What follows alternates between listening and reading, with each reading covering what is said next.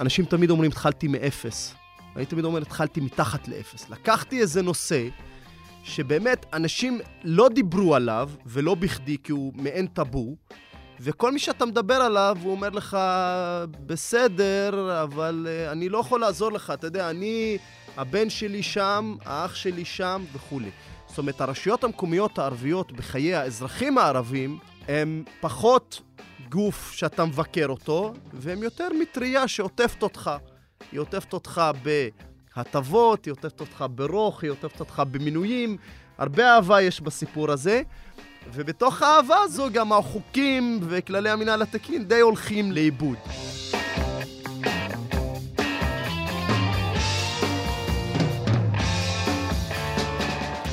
ברוכים הבאים למרקרים, פודקאסט סוף השבוע של דה מרקר. ההזדמנות שלכם לקחת פסק זמן ממחזור החדשות היומיומי ולצלול איתנו, לאנשים, לאירועים, ובעיקר לרעיונות מאחורי החדשות. כאן באולפן איתכם כמדי שבוע גיא רולניק, והשבוע שוב איתי המראיינת האורחת גילי מליניצקי. שלום גילי. שלום גיא, מה נשמע? מה נשמע? אה, נראה. בואו נראה, לא ברור מה נשמע, זה כל יום אה, משתנה, יש רגע אחד שנדמה לי שבולמים את הטירוף כאן, ויש רגע אחד שאני חושב שאנחנו כבר מידרדרים ב... אה, במהירות, מהרגע שבו אנחנו מקליטים עד לרגע שבו אה, נשדר, אולי תשתנה דעתי, אז אני אזהר היום אה, יותר. שמענו בפתיח את אה, נידל חייק, מנכ"ל ומייסד של עמותת עורכי דין לקידום מנהל תקין. גילי, בפעם האחרונה שהיית אצלנו דיברנו על זה שעברת לכאן, לתאגיד השידור הציבורי. ועכשיו אתם עושים כותרות כמעט יום-יום. הממשלה החדשה רוצה להרוג אתכם, לנסר אתכם, לכתוש אתכם, או פשוט uh, לאלף אתכם. אז בואי תספרי לנו קודם כל איך זה מרגיש שם uh, בפנים. ראיתי שמנכ"ל התאגיד uh, סיפר uh, באירוע של העובדים שהוא ממש רואה איך חלק גדול מהעובדים ממש נמצאים בחרדות ולא ישנים בלילה. אז בואי תשתפי. אני אתחיל מלהגיד שהגעתי לפה באוטובוס. והמונית שנסעה בנתיב המקביל פגעה ברוכב אופניים. וכשהרוכב אופניים הרים את ראשו, והנהג מונית שהתחיל לצעוק עליו ראה שהוא אריתראי, אז הוא צעק אפילו ביתר קלות, והנחת רווחה כזו על אז אני לא באמת צריך להתחשב בו. ובתוך האוטובוס עצמו היה ויכוח בין אישה רוסייה לבין אה, אישה מבוגרת, על מה את עושה פה ולמה תפסת לי את המקום. והרגשתי את הכעס והזעם הזה והחיכוך הזה בין uh, הציבוריות, בתוך הציבוריות הישראלית, ואת הביעבוע הזה, כאילו מתח כזה כל הזמן. וצפיתי היום בשידור שראינו בשבוע שעבר, של עצרת התמיכה ביוצרים דוקומנטריים ואחרים uh, בכאן 11, ואני חייבת להגיד שלרגע נרגעתי. זו הייתה הפעם הראשונה מזה הרבה זמן שראיתי גוונים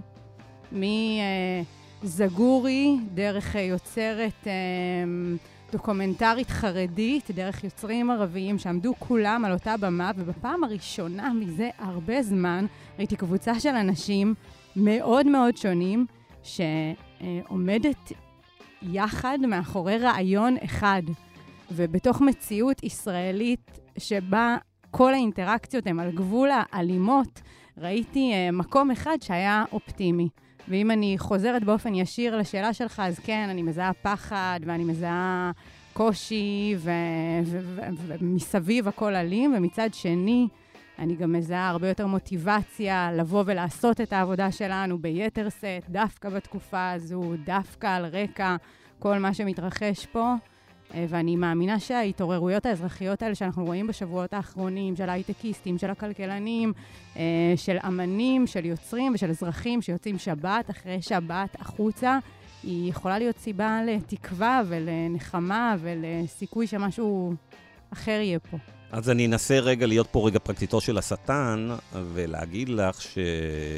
מי ששמע את מה שאת מתארת, מה שראית ברחוב ובאוטובוס, ומה שראית אחר כך בכנס של היוצרים של כאן, יגיד לך נו בעיה. בכנס של היוצרים של כאן אמנם היו אתיופים ורוסים וימנים ושמאלנים והרבה סוגים, אבל בסופו של דבר מדובר בסוג של אליטות. אלה שהצליחו להפוך ליוצרים רלוונטיים שמשודרים ב... בטלוויזיה הישראלית, בין אם זה 11, 12 או 13. הבעיה עם כל אלה שמרגישים שהם מחוץ למשחק הזה. הם יישארו מחוץ אם לא יהיה להם ייצוג. זאת אומרת, הטיעון כן, הזה... הם רוצים שיהיה להם ייצוג. הם אומרים, אנחנו עושים את המהפכה המשטרית הזאת, כי אנחנו רוצים שסוף סוף שיהיה לנו ייצוג. לא נתתם לנו ייצוג בכל המקומות, ולכן אנחנו נשבור את תאגיד השידור הציבורי, נקים קרן ממשלתית שתיתן עכשיו כסף לכל הלא מיוצגים. אתם שם מחלקים לעצמכם, השמאלנים, כספים. אה, ממשלתיים בתאגיד, או ב-12 וב-13, ועכשיו אנחנו, דרוש פה תיקון של הכשל הזה. אנחנו נקים קרן ממשלתית שהיא תיתן כסף לכל מי שלא היה לו קול בתרבות הישראלית. תראה, גיא, מבחינתי זה טיעונים ריקים. אני יכולה לדבר את מה שאני ראיתי בשלושת, ארבעת החודשים שבהם אני חיה את המציאות של המקום הזה. של עם, כאן. עם צוות צילום שיש בו אה, צלם ערבי ועורך שהוא אה, שומר מצוות, ואני יכולה לספר גם מה אני עשיתי. זאת אומרת, איפה צולמה הכתבה הראשונה שלי בלוד, ונדרשתי למתרגמנים... לוד, אה, לוד. לוד. זאת אומרת, כתבה שלמה שהדוברים בה היו דוברי רוסית בשכונת גני אביב, ושבוע אחר כך צילמתי בדימונה ובקריית ים, ובשבוע אחרי דיברתי על הקבוצות המוחלשות בתל אביב, שנדחקות החוצה כי לא יכולות להישאר פה, ואחר כך כיסחנו את הבנקים. כאילו, אני לא רואה מציאות שבה אני עסוקה בלדאוג למיליה, ולמען האמת, שאני מתהלכת במסדרונות, אני לא מזהה את המיליה הזה שאתה מדבר עליו, ולכן זה, חוץ מ... לחלחל איזה הדרה ואיזה ניכור ואיזה אנחנו לא שייכים ואתם ואנחנו, אני, אני לא מזהה את המציאות הזו שמדברים עליה שם למעלה. אני בסדר. מזהה ניתוק. אז למען הגילוי הנאות, אני גם צריך להגיד שחוץ מזה שאני uh, בדה-מרקר, אני גם uh, התחלתי uh, ליצור uh, סדרה על, של תחקירים כלכליים, הון, שלטון, עיתון וכן הלאה, לתאגיד השידור הציבורי. הנושא שלנו היום, הסיבה שביקשתי ממך גילי לחזור, הוא בגלל שלפני שבועיים-שלושה היית כאן. ודיברנו על... Uh, האורח שלנו אז היה תחקירן שבדק מה קורה ברשויות המקומיות וגילה שחיתויות איומות ונוראות, ואז ביקשתי ממנו לסיום, אורן אהרוני, וביקשתי ממנו לסיום, תגיד משהו חיובי. והוא אומר, יש כוחות בחברה האזרחית שמנסים להילחם בשחיתות המוניציפלית, יש אנשים מדהימים, ואז אני אמרתי, אוקיי, אז אני מחויב להביא אותם. אה, ואני מחויב לכם המאזינים, אה, אה, ועשינו את זה, והאורח שלנו השבוע עושה בדיוק את זה. ולא רק שהוא עושה את זה, אלא הוא עושה את זה במקום מאוד לא קל. הוא נל- נלחם בשחיתות ונאבק בה לאורך זמן בצורה מאוד מתוחכמת ומאוד יסודית ומאוד שיטתית. בשחיתות ברשויות המקומיות הערביות, לא פחות ולא אה, יותר. נתחיל מיד.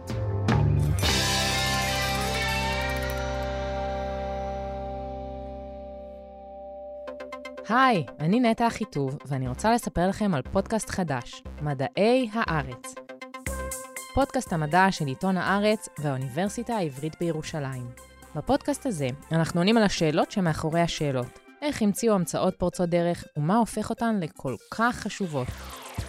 בכל פרק נגלוש על גלי המאורעות, המחשבות והתקופה, וננסה להבין את הסיפור מאחורי ההמצאות והתגליות הגדולות בהיסטוריה. ב- במושגים של היום הוא אה, משהו בין מגלומן שמכופף את הכללים למישהו עם אתיקה מאוד מפוקפקת. איינשטיין כבר היה סלב אז, שהוא לכל מקום שהוא הלך, הלכו איתו הרבה אנשים. כל ה- האישיות של בני אדם, טוב ולרע, נמצאת במדע. אז חפשו מדעי הארץ בכל מקום שבו אתם מאזינים לפודקאסטים. נידל, ברוך הבא לאולפנינו. שלום, שלום. אז uh, יש לי המון המון שאלות, וגם לגילי, שמתמצץ בזה יותר, על מה שאתה עושה ברשויות המקומיות, ונדבר על זה, אבל אנחנו נמצאים בתקופה מאוד מיוחדת בחברה הישראלית, במשטר הישראלי, בפוליטיקה, ואני חייב להתחיל איתה. אז לפני אפילו שאתה תספר לנו על uh, את קורות חייך ואיך הגעת להקים עמותה uh, של עורכי דין לקידום מנהל תקין ברשויות הערביות, אני חייב לשאול אותך, עכשיו לרגע אני אהפוך אותך לנציג החברה הערבית, או חלק מסוים בתוך החברה הערבית, ואני אשאל אותך איך אתה, איך החברים שלך, אתה גם משפטן, איך אתם רואים את מה שמתרחש פה בשבועות האחרונים? וואו, מה, מה לא נאמר? אה, טירוף חושים, אה, באמת, הפיכה שלטונית, מה לא. אה, אני חושב שצריך לעשות מאמץ לכל מי שבתוך הדבר הזה, לצרף עוד מעגלים ועוד אנשים ועוד קהלים. ואני חושב שאחד הקהלים המרכזיים שלא נמצאים בינתיים, זה החברה הערבית. ואני חושב שקודם כל צריך להסתכל פנימה, ואני חושב שאנחנו, אנחנו זה, אנחנו לא באים זה... להפגנות. לא באים להפגנות, אבל, ויש לזה סיבות, כן? אז אחד, קודם כל צריך להסתכל פנימה. אני חושב שאנחנו, אה, מי שיכול להשפיע, המשפטנים, העורכי דין, שמבינים את המורכבות ואת הסיכון בתוך הדבר הזה, אנחנו צריכים להנגיש את זה יותר ל, ל, להרבה מאוד אנשים. הרבה מאוד אנשים שאני מדבר איתם, בעיקר בחברה הערבית, הם אומרים, זה נראה משפטי מדי. כל המונחים, עילת סבירות, אז ישנו טיפה ב... בהרכב הוועדה של השופטים, אז יהיו נציגי ציבור. מה רע בנציגי ציבור? אה, אין שום דבר רע בנציגי ציבור, ולמה שהשופטים יחליטו בשבילנו? זאת אומרת, אני חושב שאחד ההצלחות של הממשלה הנוכחית הוא במסרים מאוד קליטים, עזוב האמת, כן? אנחנו לא בעידן של אמת, אנחנו בעובדות אלטרנטיביות, מה שמכונה. אז במסרים מאוד קליטים, מאוד פשוטים, שאת האזרח הפשוט הם קונים. ואני חושב שהמאבק הבסיסי שלנו, דווקא בימים האלה, גם שלי וגם של עוד אנשים בחברה הערבית, היא לבוא ולהגיד איך זה משפיע על האזרח הפשוט, שאולי לא מעניין אותו עד כדי כך עילת הסבירות, ואולי גם לא מעניין אותו מי בוחר את השופטים. מה שמעניין אותו זה דברים הרבה יותר basics, ברמת איפה שהוא חי, והחינוך של הילדים שלו, והרווחה, והחינוך הבלתי פורמלי וכולי. ואני חושב שיש חיבור. החיבור הזה הוא כמעט ישיר. כשאתה מנסה לרסק, ל- ל- ל- להצר את עילת הסבירות, ואתה רוצה לשנות את הרכב השופטים, ואתה רוצה להחליש את בית המשפט, אתה גם מחליש את המנגנון שמבקר את הגוף שאחראי על הכביש ליד הבית. ואתה מחליש גם את, ה, את המערכת שמפקחת על הרשות שגובה ארנונה, ואתה מחליש את המערכת שמבקרת את הרשות המקומית בענייני אה, איסוף אשפה, בדברים הכי בסיסיים. ואני חושב שמעט מאוד אנשים אולי מבינים שעילת הסבירות מופעלת ב-99% לא בבית המשפט העליון, היא מופעלת בבתי הדין לעבודה. כל יום על מינויים. אתן לכם דוגמה. רצו למנות אה, באחת הרשויות המקומיות מנהל מחלקת חינוך שהורשע בעברו בזיוף מסמכים. זה סביר? זה לא סביר? זה דיון. אבל הכלי של בית המשפט לקיים את הדיון הזה, והכלי שלנו לפנות לבית המשפט, זה עילת הסבירות. זה לא ימין, זה לא שמאל, זה לא קשור לשום דבר מהפילוחים האלה. ולכן אני חושב שצריך להסביר, וחלק גדול מהמאבק הזה, לדעתי, הוא על הסברה ועל ההנגשה של מה על הפרק.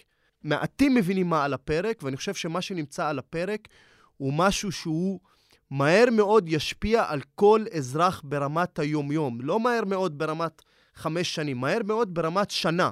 מרגע שזה עובר, אתה תגיע לבית המשפט ותגיד, זה לא סביר שאוספים אשפה, כן, בשעה שתיים בלילה ומטרידים אותי, יגידו לך איפה זה כתוב בחוק, תגיד, זה לא כתוב, אבל זה לא סביר, יגידו לך, לא, לא, לא, לא, לא, לא, לא, לא, לא, עזוב סבירות. ולכן אני חושב שחלק מאוד גדול מהמאבק היום הוא בעצם לבוא ולהסביר ולהנגיש. ההסברה וההנגשה הזאת היא בכוחה לצרף עוד קהלים רבים לתוך, ה, לתוך מעגל המתנגדים. אני מסכימה מאוד עם מה שאתה אומר, אבל אני שואלת את עצמי אם אין פה איזה בעיה אה, ברובד יותר עמוק, והכוונה שלי היא לאמון בכלל במערכת הזו. זאת אומרת, אתה מדבר על ללכת, אה, לטעון בתהילת הסבירות בבית הדין לעבודה. היום, תושב, אזרח מהחברה הערבית, מאמין בכלל שבית הדין לעבודה הוא משהו שנותן לו שירות? הוא מאמין במוסדות כן. האלה שאמורים לפעול כן, לטובתו? כן, אני חושב, וזה, ו- ואני חושב שזה חלק מהעניין. הוא בהחלט מאמין בבית הדין לעבודה, והוא בהחלט מאמין בבית המשפט לענייני משפחה, והוא בהחלט מאמין בבית המשפט המנהלי. יש לו דיון שלם עם בית המשפט העליון ועל מה שקורה בשטחים המוחזקים, ועל מה עושה בית המשפט העליון עם חוק הלאום, וכך הלאה. אבל הוא לא חושב היום שבית המשפט המחוזי, או השלום, או משפחה, הוא לא מתייחס אליו כחלק מהמדינה ואומר, זה בעצם אה, בית משפט של נתניהו. הוא לא מתייחס אל זה ככה לא, היום. לא, ממש לא, ואני חושב שמדי אה, יום עשרות, באמת, אם לא מאות, אזרחים מהחברה הערבית, מנצלים את כל המנגנונים החוקיים שיש להם. הדיון הוא על, על, על חלק מאוד מוגדר, אני חושב, של, ה, של הספירה המשפטית. אפשר לקרוא לו ספירה משפטית שעוסקת ביחסי רוב מיעוט, אפשר לקרוא לזה ספירה משפטית שעוסקת ב, בשטחים, אפשר לקרוא לזה אולי אה, ספירה משפטית שעוסקת בשוויון, אבל זה רק זה, וזה לא המערכת המשפטית.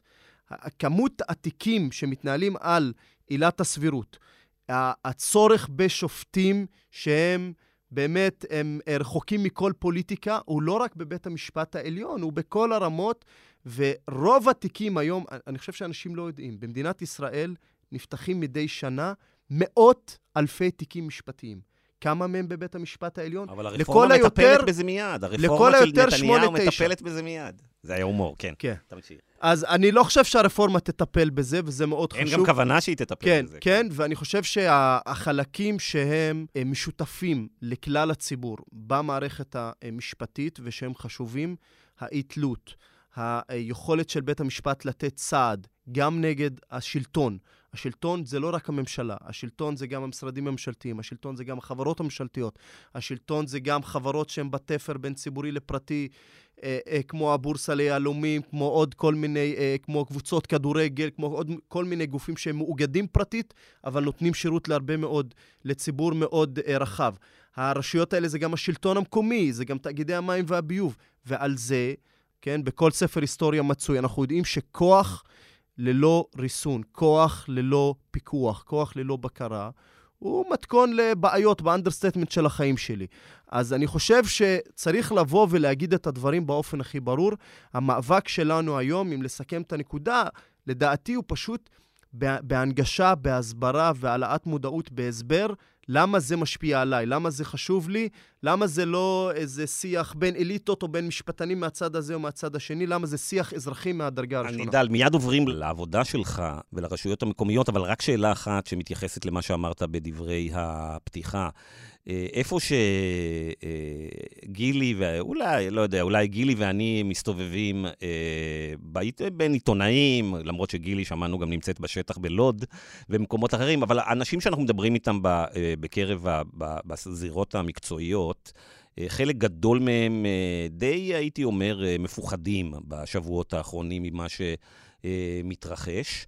וממה שאתה מספר לנו, שבעצם בחברה הערבית, היית מצפה שכמיעוט, בחברה הערבית, שינוי כזה משטרי אה, יביא ללחץ אפילו עוד יותר גדול, לאי-ודאות יותר גדולה. אתה בעצם אומר שהחברה הערבית דומה די לחברה הישראלית, שיש חלק אה, לא מבוטל ממנה, שלא בדיוק עוקב אחרי הפרטים, זה נראה לו איזה מאבק אה, משפטני.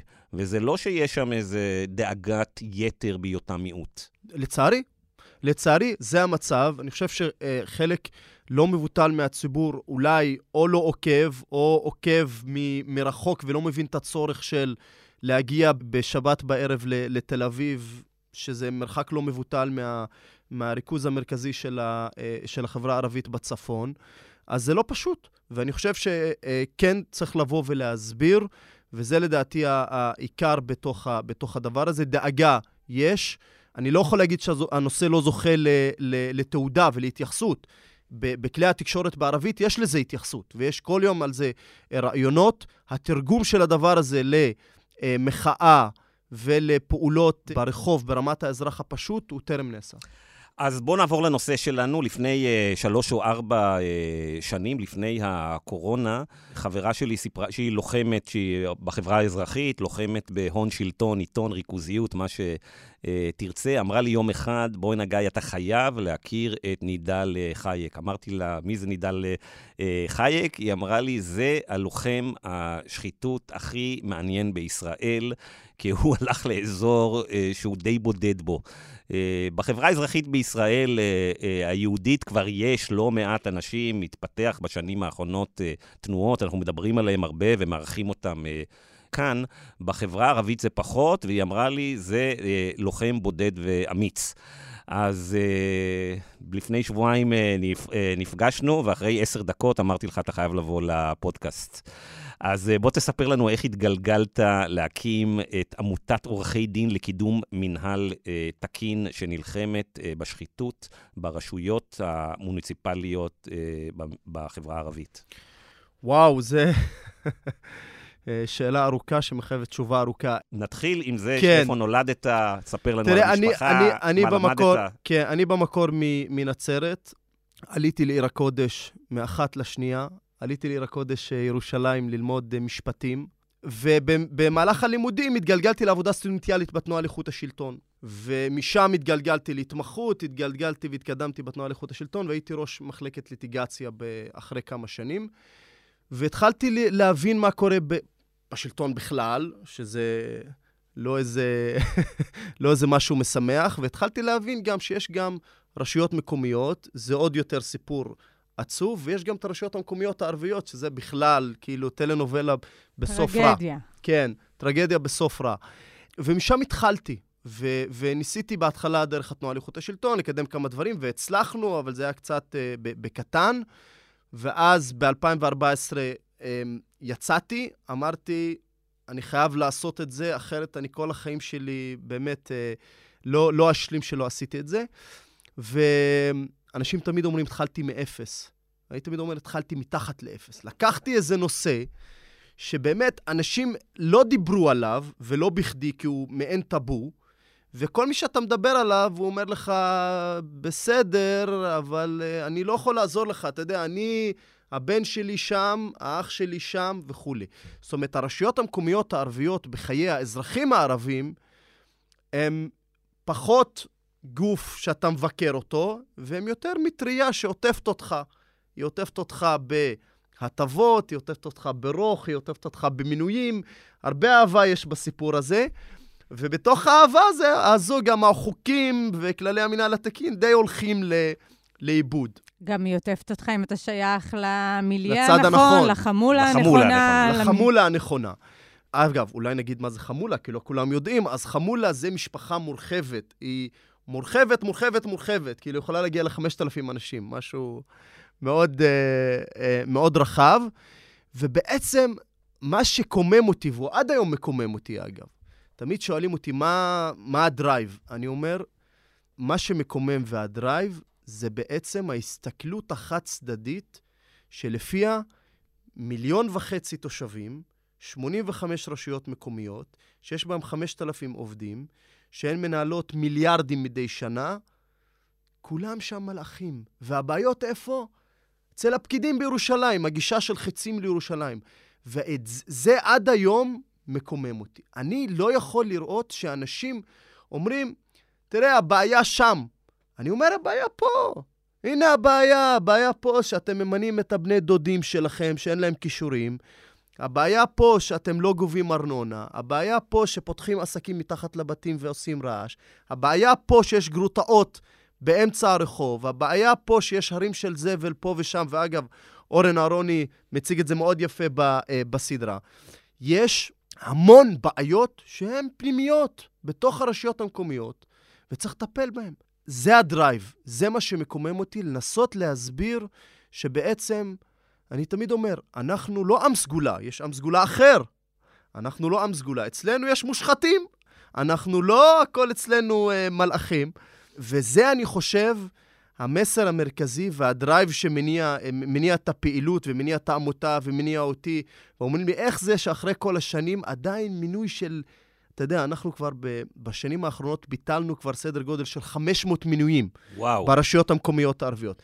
ועדיין שואלים למה מינוי של משהו קטן הוא עדיין כאילו גורם לכם לעמוד על הרגליים האחוריות. ואני אומר, כי יש חוסר צדק בסיסי במצב העניינים שבו יש אלפי אקדמאים ערבים, טובים, מוכשרים, אגב, בעיקר נשים, אלפי אקדמאיות ערביות, יושבות בבית, מחכות להזדמנות. ברגע שמגיעה ההזדמנות, הן מגיעות לבאר, לא מצליחות לשתות ממנה, כי מישהי אחרת, פחות מוכשרת, אבל היא הבת של החמולה הנכונה, נכנסת אה, אה, ומתחילה לעבוד. אני חושב שהחוסר צדק הבסיסי הזה, הוא ממש, באמת, הוא מקומם, הוא צורם והוא זועק, ואני חושב שהוא הדרייב לכל, ה, לכל הפעילות. גילי, לפני, שה, לפני השאלה הבאה שלך, אני רוצה להגיד משהו למאזינים, כיוון שזה רדיו ולא טלוויזיה, בדרך כלל אני מרגיש עם זה סבבה.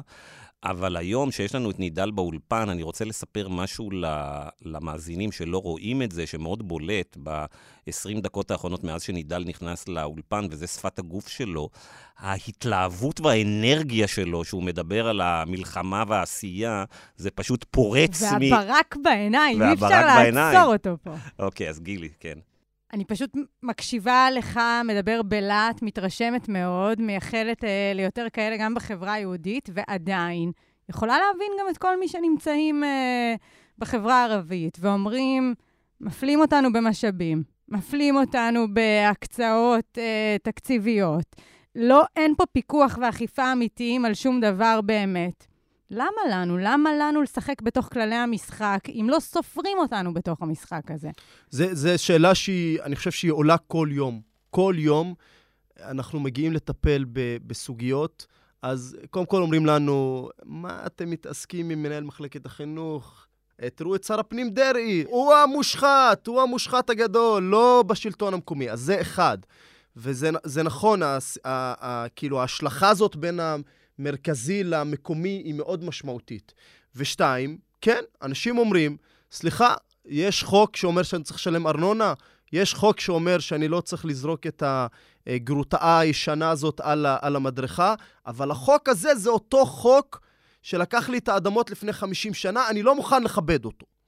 עכשיו, פה יש לזה כמה וכמה תשובות, ואני חושב שאני אתחיל מכמה. אחד, אף אחד לא מעלה את הטענה הזאת על החוקים של רשות המיסים. זאת אומרת, אף אחד לא מעלה בדעתו לבוא ולהגיד, אני מורד במס הכנסה. לא אומרים את זה. איפה אומרים את זה? ברשות המקומית. זה יותר קל, כן? אז זה תמיד, צריך לבדוק תמיד אם זה, אם זה טענה שהיא מלווה ב, באיזשהו... אני אגיד ב, לך שבמס הכנסה הם מפחדים מהאכיפה ברשות, כן, ברשות בדיוק, הזה, הם לא מפחדים מהאכיפה. אז אני אומר, תמיד צריך לבדוק אם הטענה מלווה באיזשהו רקע שהוא עקרוני, או שזו טענה של, הנה, אני יכול פה. זה אחד. ושתיים, אני, וזה המאבק שאנחנו עושים כל הזמן, זה לנסות להבין, להבין ולהסביר שאולי יש פה שני משחקים, ויש כללי משחק לשלטון המקומי, שזה ב, ב, במארג המקומי הזה בין הרשות המקומית לאזרחים.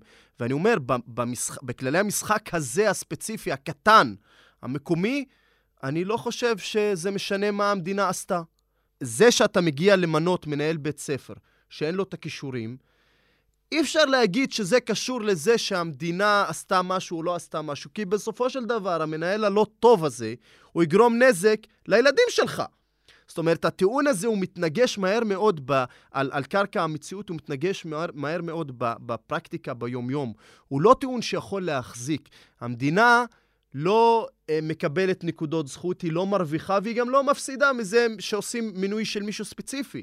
וכנ"ל לגבי זה שפותחים עסקים באופן לא חוקי. מי שניזוק מזה זה לא אה, המדינה, היא גם לא מרוויחה מזה. מי שניזוק או מרוויח מזה, זה הבן אדם באותו אה, מקום. ולכן אני חושב שצריך להגיד באופן מאוד ברור ו- וחד-חד ערכי. יש שלטון מקומי, יש שלטון מרכזי. מי שיש לו טענות לשלטון המרכזי, סילבו פליי, הכל טוב. אה, הוא יכול להעלות את הטענות, והוא יכול לשנות את החוקים, והכל טוב ויפה. ברמת השלטון המקומי, מאוד קשה לעשות את החיבור בין המדינה הגדולה שהפלטה אותי, לבין מה שאני צריך לעשות ברמת היום-יום. וגם בשורה התחתונה, אם אני אה, זורק זבל במרחב הציבורי, זה בסוף פוגע בי, לא באף אחד אחר. זאת אומרת, אתה מדבר פה על איזושהי אחריות כלפי הקהילה שלי, לא להסתכל למעלה, אלא להסתכל בעיניים אחד של השני. זה אחריות קולקטיבית ברמת המקום.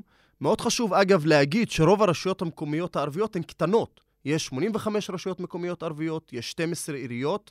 גם העיריות הערביות הן יחסית קטנות, הכי גדולה זה נצרת, 90, הגדולה השנייה אחריה זה רהט, סדר גודל של 60-70, וכל יתר העיריות הערביות הן מתחת ל-50, הן לא איזה משהו גדול. וכל יתר היישובים הערבים, שזה 73, הם מקומות יחסית מאוד קטנים. אם אתה רוצה את זה במשפט, אז כולם מכירים את כולם, כולם משפחה, כולם קונים, כולם קונים באותה מכולת. לא, זה בדיוק מה שאני שואל את עצמי. כולם מכירים את כולם, ואני שואל את עצמי מתי יחסלו אותך, או, או יגרמו לזה שלא יהיה לך נעים יותר לגור בנצרת. אה, אני חושב שבחלקים מסוימים אה, ניסו לעשות את זה, ויש באמת בעבודה הכפוית הטובה הזאת, יש כמה ימים שהם עוברים, שבואנה, אתה אומר, למה בחרתי את זה? מה, מה זה הסיפור הזה? אה, ומציקים ומנסים להפריע ומאיימים וכולי, אבל אני חושב שבמהלך השנים מה שהצלחנו להוכיח שזה בעיה שהיא רוחבית. טיפלנו באמת בכל הרשויות המקומיות. טיפלנו מפסוטה בצפון עד ערערה בנגב אה, בדרום, וכשאתה מטפל בכולם, אז אנשים מבינים שאתה לא ספציפית נגד צד מסוים, אלא אתה חלק, מה, חלק מהנוף. ובהרבה מאוד מקרים, אני אומר לצערי, אומרים, הרשויות המקומיות מפחדות מהעמותה הזאת יותר ממשרד הפנים. אני אומר, זה לא איזה הישג, כי הוא לא נוכח. הוא לא נוכח, ולכן אני חושב הפעילות של העמותה היא מאוד חשובה, והיא אה, מקבלת מוניטין מהציבור, גם בגלל שהיא מתוך הרשויות המקומיות הערביות, ואני מדבר את השפה של הרשויות המקומיות, ואני מדבר את השפה של האנשים, ואני לא איזה אאוטסיידר, ואני מבין שהרשויות המקומיות 60-70 שנה פעלו ב state of mind אחר, ואני מנסה להחזיר אותם לתלם, וזה לוקח זמן, וזה לא ריצת 100 מטר, זה מרתון. את כל זה אני מבין, ואת זה גם, אני חושב, הציבור מתחיל להבין. אני גם סקרנית לשמוע, תכלס, מה אתם עושים? זאת אומרת, מה הדברים שחוזרים על עצמם בכל הרשויות המקומיות, ההצלחות הגדולות שלכם, וגם הכישלונות הגדולים, המקומות שבהם אתה נלחם ועושה, ובסוף מגלה יום אחר כך שאופס, זה לא ממש קרה, ובמכרז הזה עדיין יושב הקבלן. וואו. כן, אה, נתחיל ממה שאני חושב שהוא חיובי. אני חושב ש... תן לנו, תן לנו שני מקרים בולטים. תן לנו סיפור של הצלחה, של קושי גדול, של מהלך שהובלת עם קושי גדול והצליח, אה, וסיפור של אה, קושי גדול שנגמר במפח נפש. כן. דוגמאות קונקרטיות. כן. אני חושב שבחלק של ההצלחות אני יכול למנות את, את, את ענף המינויים, זאת אומרת, לא מקרה ספציפי, כי יש המון, המון מקרים, אבל אני, אני יכול להגיד בביטחון מלא שלפני עשר שנים, אנשים לא הבינו מה הבעיה למנות את הבן שלי, או את האח שלי, או את הבן דוד שלי. אולי ראו את זה, הרימו גבה, אבל לא הבינו מה קורה פה, מה ה issue, זאת אומרת, ה naming, ה naming לא היה. ואני חושב שהבאנו את ה naming, ואחר כך הבאנו את ה blaming, ואחר כך הבאנו את ה claiming, זאת אומרת, זה, זה עובד. בתחום של המינויים, אני יכול להגיד שיש שינוי מאוד משמעותי.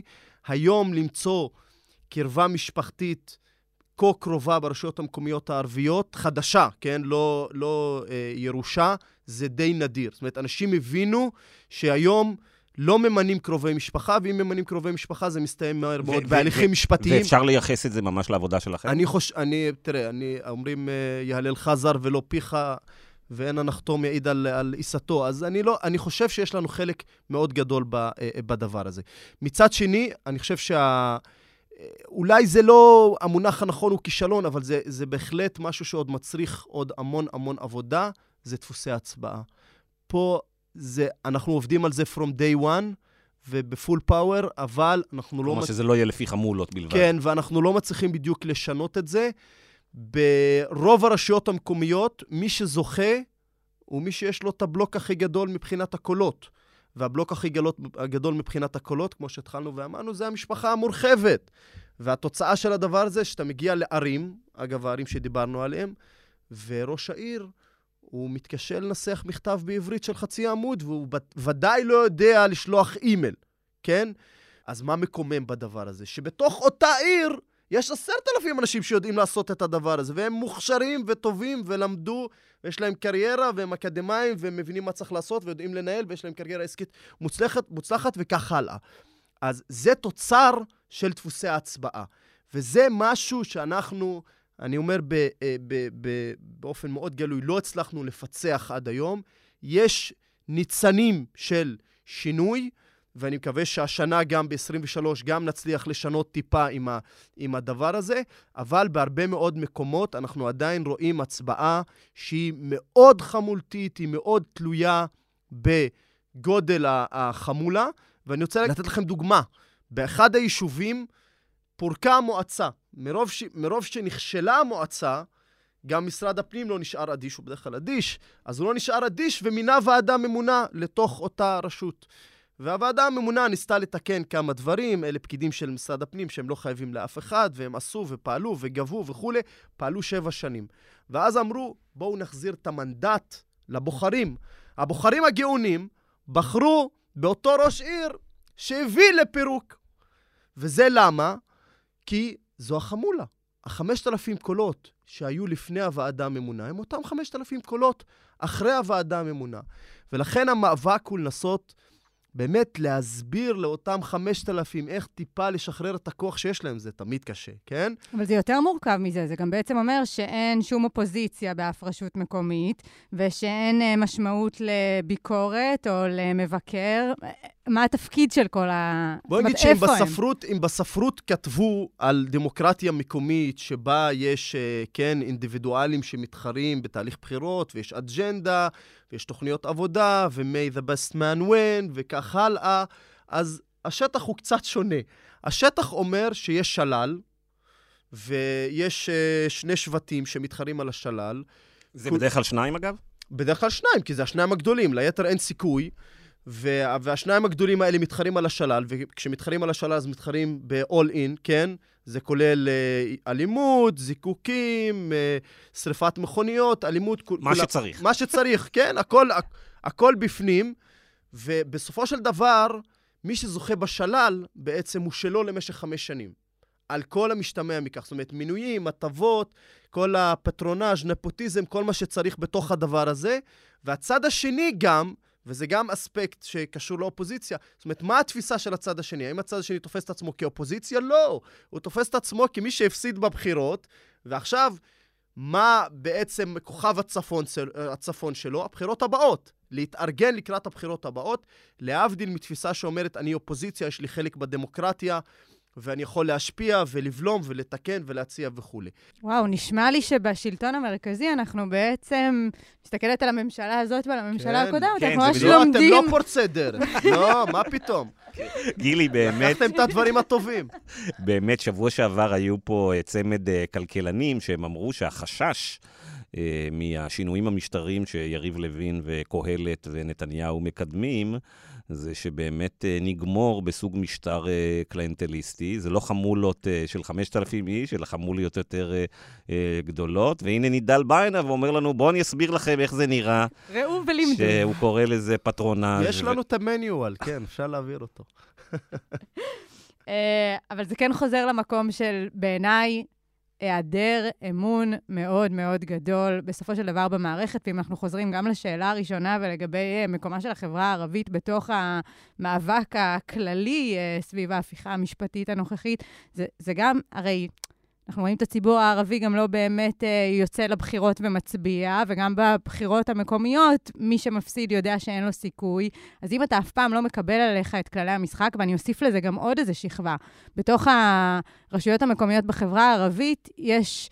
תן לנו אתה את הנתונים, אבל אני לא יודעת כמה ועדות אה, קרואות וממונות יש, וגם כמה מההיכרות הנדל"נית שלי, אני יודעת שהרבה מהרשויות האלה אין להן באמת סמכויות אמיתיות בכל מה שקשור לתכנון ובנייה, נגיד, יש מעליהם... גילי, משקיעה גדולה בנדל"ן, היא אל נדל"ן גדולה, שתבין שהיא אומרת היכרות הנדל"נית, כן. כן, יש לי בנצרת כמה וכמה דירות. בקיצור, אנחנו יודעים אבל שגם, זאת אומרת, זה גם היעדר האמון וגם הרבה החלטות בעצם עוברות מעל הראש של הרשויות המקומיות האלה, או מבלי לשתף אותם. אתה מדבר על זה שאתה הגעת מבפנים ולכן מקשיבים לך, אבל הרבה מההחלטות שבסוף מתקבלות במקומות האלה, מתקבלות מעל הראש שלהם ולכן לא מתממשות. אז זה חוסר אמון כפול שכזה. זה נכון, זה נכון שבחלק מהדברים אה, אה, ההחלטות מתקבלות מעל הרשויות המקומיות. בעיקר הערביות, אבל חשוב מאוד גם להבין שהרשויות המקומיות הערביות לא ממהרות, לא ששות לקבל את הסמכויות האלה. זאת אומרת, הסמכויות של דיני התכנון והבנייה והתפיסה, זה, זה מגיע ממקום יותר, יותר כללי, התפיסה של הרשות המקומית כריבון, כ, אה, כממסד שהוא צריך לאכוף חוקים, הוא צריך לקנוס, היא תפיסה מאוד מרוחקת ממה שקורה ברשויות המקומיות. ברשויות המקומיות אומרים, אנחנו רשות מקומית, זה אומר שאנחנו ספק שירותים. אנחנו ניתן לכם חינוך, חינוך בלתי פורמלי, רווחה וכולי, אבל אכיפת החוק זה משהו שהוא זר. וזה אחת הבעיות המרכזיות. זאת אומרת, האם יש אכיפה של עסקים בחברה הערבית? התשובה היא לא, בגדול. האם יש אה, אכיפה של דיני התכנון והבנייה? התשובה היא לא. אה, גם ברשויות שהן ועדת תכנון ובנייה, גם ברשויות שהן חלק מוועדה מרחבית. האם יש אכיפה של חוקי עזר? ברוב הרשויות המקומיות אין חוק עזר מלכתחילה, וכך הלאה. זאת אומרת, התפיסה הבסיסית של הרשויות המקומיות הערביות אומרת, אני לא נגדכם, אלא אני בעדכם, אני נותן לכם שירותים. והאמת היא שקוראים לזה שלטון מקומי. כן, אני יותר אוהב את המילה שלטון, זה שלטון, והשלטון הוא לפעמים נותן הטבות ונותן סבסוד ונותן שירותים, אבל לפעמים הוא צריך גם להבטיח את הסדר, הוא צריך לאכוף את החוק, ואם אתם לא אוכפים את החוק על, נחזור לדוגמה שלנו, של הגרוטאות, אז איך אני אלך עם העגלה של הבן שלי על המדרכה? ספר אומרת, את הסיפור עד, של. הגרוטאות, מה זה אומר? 아, אה, תראו, הגרוטאות זה, זה אחד הסיפורים היותר אה, באמת טרגדיים של, ה, של החברה הערבית. בכמעט בכל רשות מקומית תמצאו 10, 15, 20, 50, תלוי בגודל, מכוניות ישנות, שהן גרוטאות, כן? הן לא מתפקדות. עכשיו, הגרוטאות האלה, יש להם, אה, אמור להיות להם אה, מקום ייעודי, מחסן, ויש חלק שבאמת עושים להם גריטה ו, ו, ונפטרים מהם. והרבה אנשים לא רוצים לעשות את המאמץ הנוסף הזה, שעולה כסף, כן? להזמין מישהו שיקח את זה, והם פשוט משאירים את הגרוטאה הזאת, או על המדרכה או בצידי, ה, בצידי היישובים. ו, ובחמש השנים האחרונות זה קרה לפחות ארבע-חמש פעמים שילדים קטנים נכנסו, שיחקו בתוך המכוניות האלה וננעלו בפנים, ונפטרו. ו- ויש עוד כל מיני סיפורים שהם בתוך ה- ה- החיים האלה של השלטון המקומי, שהם פגיעה ממשית באיכות החיים, לא רק ב- בילדים שנפטרים. זה, תודה לאל, זה נדיר, כן? למרות שזה חמור, זה נדיר. מזעזע. אבל האיכות חיים שלנו, שזה ה- הפארקים הציבוריים, המרחב הציבורי, אין תפיסה של מרחב אה, אה, ציבורי, ה- אכיפת, אכיפת החוק על כל מיני אה, עבריינים שמשתלטים אני לא בשטחי מבינה ציבור. מה, אני לא מבינה, השורה התחתונה היא, אתה אומר לי, אין את כל המנגנונים שאמורים, זאת אומרת, השלטון המקומי נתפס כמי שנותן שירות, אבל לא, יש לו רק את הגזרים, אין לו את המקלות. היחידים שיודעים להיות המקלות בתוך הסיטואציה הזו נשמעים כמו ארגונים אזרחיים, כי גם על השלטון המרכזי אין מה לסמוך. אז איך יכול להיווצר שינוי? לא, יש לו מקלות. לשלטון המ- המקומי יש, יש uh, ערימה שלמה של, uh, של מקלות, הוא פשוט שם אותם במקלט ונעל אותם טוב-טוב. זאת אומרת, כל רשות מקומית בעיריית תל אביב יש עשרות חוקי עזר, ואף אחד לא מונע מעיריית נצרת לעשות חוקי עזר, חוץ מעיריית נצרת. ואף אחד לא מונע מעיריית נצרת לאכוף את החוק על אה, רוכלים אני באופן מנחש לא חוקי. שבעיריית נצרת מאוד אוהבים אותך, נכון? ממש אתה- חולי. אני, כן, אני פרסונה... אתה יקיר העיר, מה שקוראים. פרסונה נון גרנטי, כן.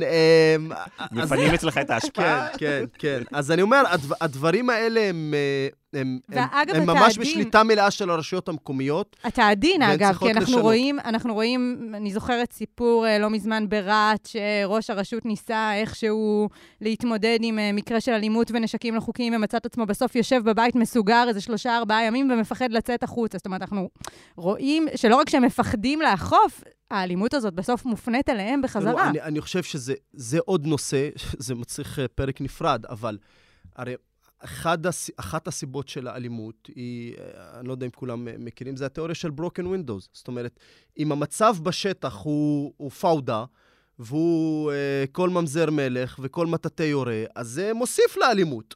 וזה אחת הבעיות. המרחב הציבורי ברשויות המקומיות הערביות הוא על הציר שבין איום לנורא. זה המצב.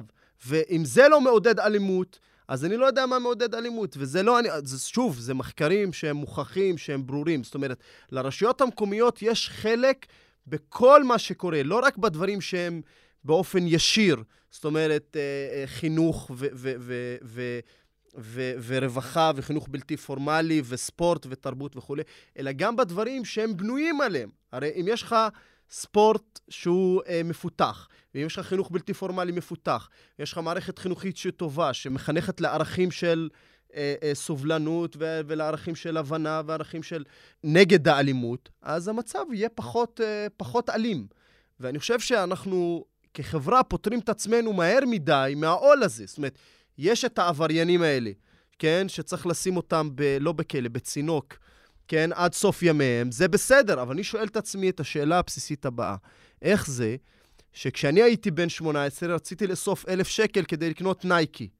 והיום ילד בן 18, הוא לא רוצה לא- לאסוף אלף, הוא לא אוסף אולי 5,000 כדי לקנות נשק. זו השאלה שצריך לענות עליה. למה הוא נמצא מלכתחילה ב state of mind הזה? למה הוא נמצא שם? למה הוא חושב איך אני מביא כלי נשק הביתה, למה אני כאילו מאצ'ו וכ- וכל הדברים האלה? מעולה, השר לביטחון אה, פנים, בן גביר. הוא יטפל בזה, כן, כן, יש. לו תוכנית מאוד כן.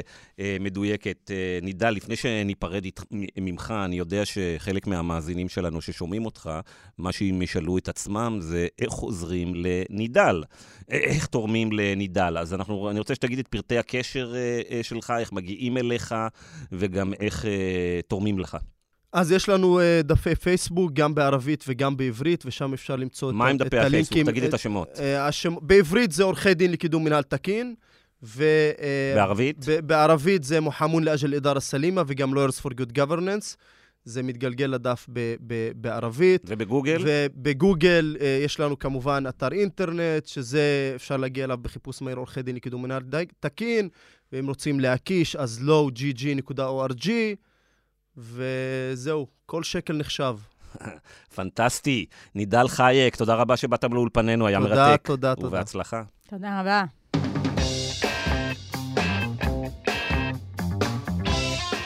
גילי, איך את מסכמת? באתי מעודדת, ושוב יצאתי מבואסת, גיא.